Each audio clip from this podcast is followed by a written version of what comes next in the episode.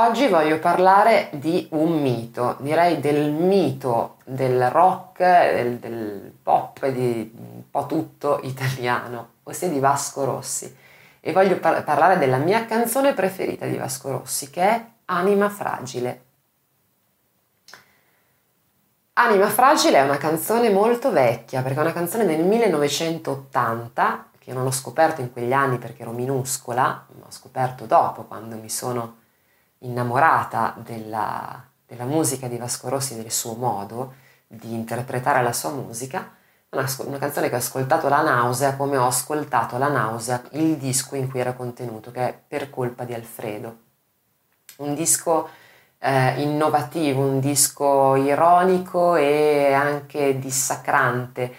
un disco che per quell'epoca era veramente trasgressivo, infatti Vasco Rossi è eh, partito proprio con questa aura, con questa immagine di trasgressione. Eh, basti ricordare insomma, il Festival di Sanremo in cui arrivò praticamente ultimo, non ricordo esattamente in quale posizione, ma molto in fondo,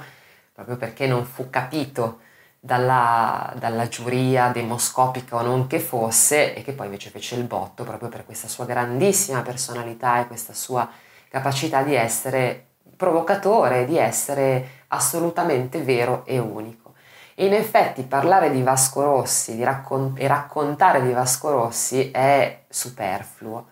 perché tutto si sa, tutto si è letto, tutto si è detto, eh, quantomeno nella sua vita, nella sua biografia musicale, insomma, è probabilmente l'unico cantante insieme a Battisti, adesso forse sto limitando un po' troppo il cerchio, ma sono quelli che mi vengono in mente in questo momento, che è eh, che supera le generazioni, che passa indenne da una generazione all'altra. I dischi di Vasco Rossi si tramandano di padre in figlio, di madre in figlio eh, e la passione per la nuova musica poi di Vasco eh, appunto si tramanda e non ha confini di età.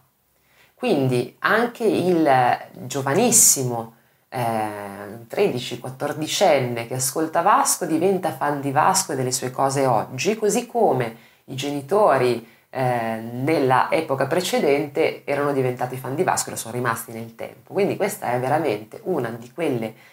eh, caratteristiche più uniche che rare, soprattutto per un, per un, artista che continua a produrre musica, perché Battisti ha eh, prodotto brani eccezionali, meravigliosi, immortali, ma eh, essendo, non essendo più tra noi, eh, in qualche modo diventa più facile, eh, come dire, eh, ricordarlo e, e, apprezzarlo forse, perché viene voglia di capire che cos'era quel periodo, che cos'era la sua musica. Vasco Rossi invece continua ad esserci, continua a produrre musica, eh, continua ad essere attuale continua ad essere coerente con quello che è il suo modo di fare musica e di essere eh, musicista, interprete, autore, cantante.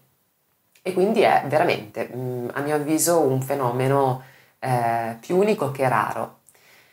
Sotto l'aspetto vocale, che dire, Vasco, eh, molti mi dicono Vasco Rossi non è un cantante, fermi tutti, perché Vasco Rossi è come un cantante. In realtà i brani di Vasco Rossi da cantare non sono affatto facili non soltanto sotto l'aspetto interpretativo, perché lui ovviamente ha una caratteristica vocale così particolare, un modo così unico che eh, le cose cantate da qualcun altro raramente hanno lo stesso impatto, raramente hanno la stessa efficacia, forza eh, anche comunicativa. Ma proprio mh, mm, melodicamente parlando, quindi le note che va a prendere, le cose che va, che va a fare vocalmente, non sono facili cioè non è un cantante che canta su quattro note, eh, ne fa molte di più. E tra l'altro è eh, uno di quei cantanti che dal vivo è paro paro come sul disco, quindi è uno che mh, riesce a reggere tranquillamente il paragone eh, registrazione in sala di incisione live. Poi il fatto che non sia un virtuoso, chi se ne frega, eh, ripeto, non è la cosa fondamentale nella vita di un cantante essere un virtuoso e lui comunque uno che ha studiato musica, non è che non abbia mai fatto niente. Eh, da ragazzino già cantava, ha studiato, i suoi genitori l'hanno mandato a studiare musica, l'hanno mandato a fare lezioni di, can- di canto, quindi sicuramente mh, insomma